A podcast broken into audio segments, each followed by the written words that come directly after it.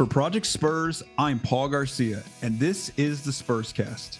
In today's episode, I'll be breaking down the Spurs' 2023 2024 season schedule that just dropped a few hours ago on Thursday. Let's jump right into this episode. Okay, so the Spurs' schedule did drop by the NBA uh, earlier on Thursday. So we're going to go through some of the main highlights and then we'll kind of go through a month by month overview and just kind of um, discuss some notable um, games or, or um, back to back sets, things like that. All right, so let's jump right into this. Okay, so the Spurs' regular season schedule begins on October 25th versus the Dallas Mavericks. That game is in San Antonio and it is nationally televised on ESPN. And that is a big theme that we saw in this schedule breakdown is that the NBA, now that the Spurs got Wemby on their team, they've actually added a bunch of national games for the Spurs. The Spurs clock in with 19 national TV games according to the schedule, and these are games that will be broadcast on ESPN, uh, TNT, I believe ABC, and also um, NBA TV. So when we say those 19 games, those are the channels that we're discussing. However, even though it's 19 games, it's a lot. We do want to keep in mind though that it's it's mostly in the first part of the season. So from October through January, the Spurs have 15 of their 19 national games. Then in just March, um, they have four four national games. So there's none in April and none in um, in February either. So again, it's mainly uh, those first four months of the season where you're going to see a lot of Spurs basketball uh, if you're not watching on the on the local channels.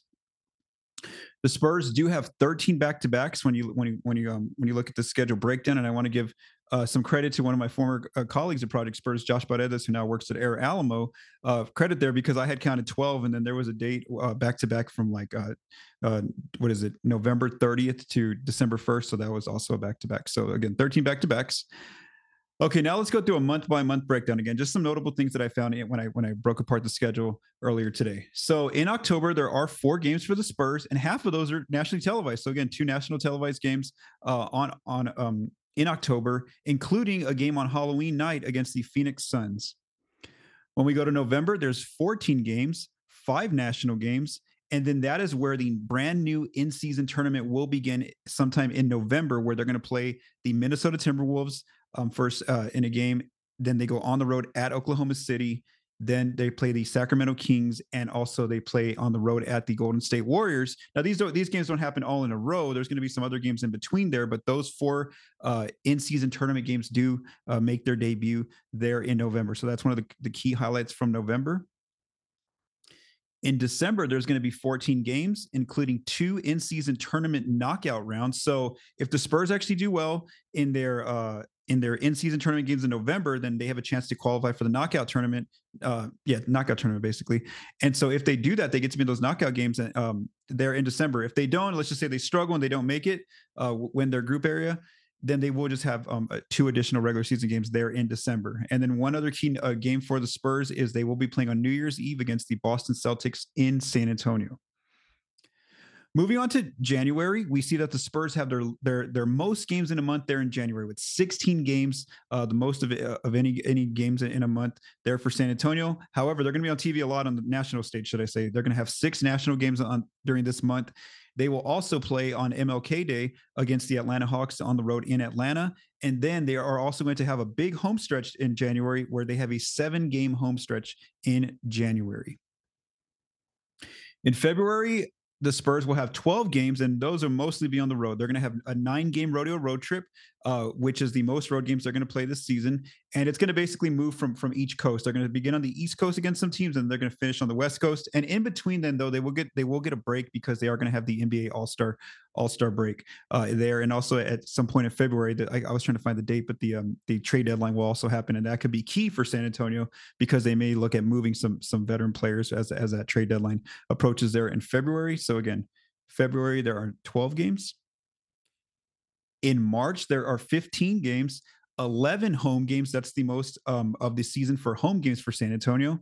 And there is an eight game home stretch However, we do want to consider that two of those games um, of those eight games are in Austin, Texas. So, so even though it's eight games in a row at home, two of those games are going to be played in Austin. So it's really a six game home stretch if you're looking at San Antonio specifically.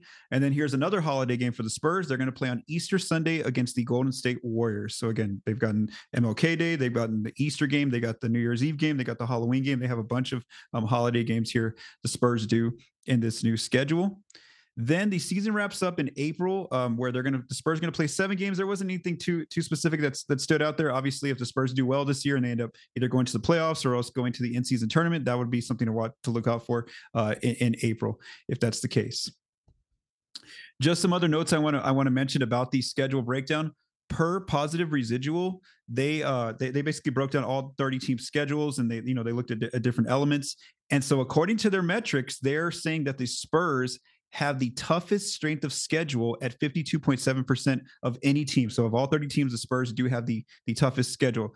Now, if you follow the Spurs for the, for the last few years and they've been, you know, they've been having some losing seasons, that that's not too surprising because when you're one of the bottom teams record-wise the year before, you're you're not, you know, you're not going to play yourself, so it's going to be tough um, um, uh, to, you're going to be basically, uh, you know, uh, outside of like Houston and some of those other bad teams that were that were projected.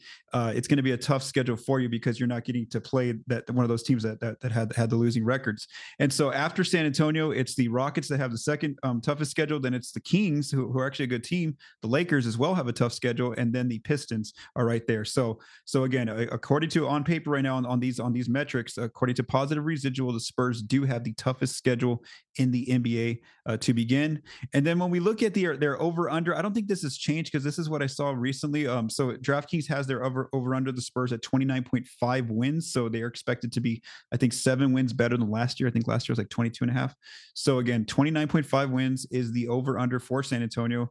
Again, not expecting this to be a playoff team or even a play-in team at, at that at that number, but still expected to make some progression, especially with the, with the addition of Victor Wembanyama uh, uh, to this team in this coming season. And so before we close it out, because again, like I said, it was just really just to break down the schedule of this episode. There hasn't been much going on since the past two weeks that I recorded. I just want to go through a few news and notes that have happened in the past two weeks. So if you watched uh, on Saturday, last Saturday on NBA TV, it was a really cool ceremony. It was the Hall of Fame ceremony. Coach Pop um, officially got um, um, went into the Hall of Fame. Tony Parker went into the Hall of Fame. Uh, Becky Hammon went into the Hall of Fame, and then also Pau Gasol uh, also entered the Hall of Fame. So it was a really cool ceremony.